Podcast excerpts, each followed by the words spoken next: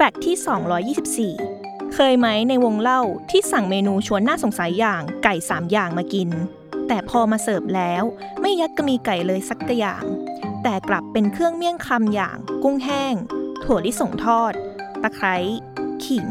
มะนาว หอมแดง แล้วก็พริกขี้หนูแทน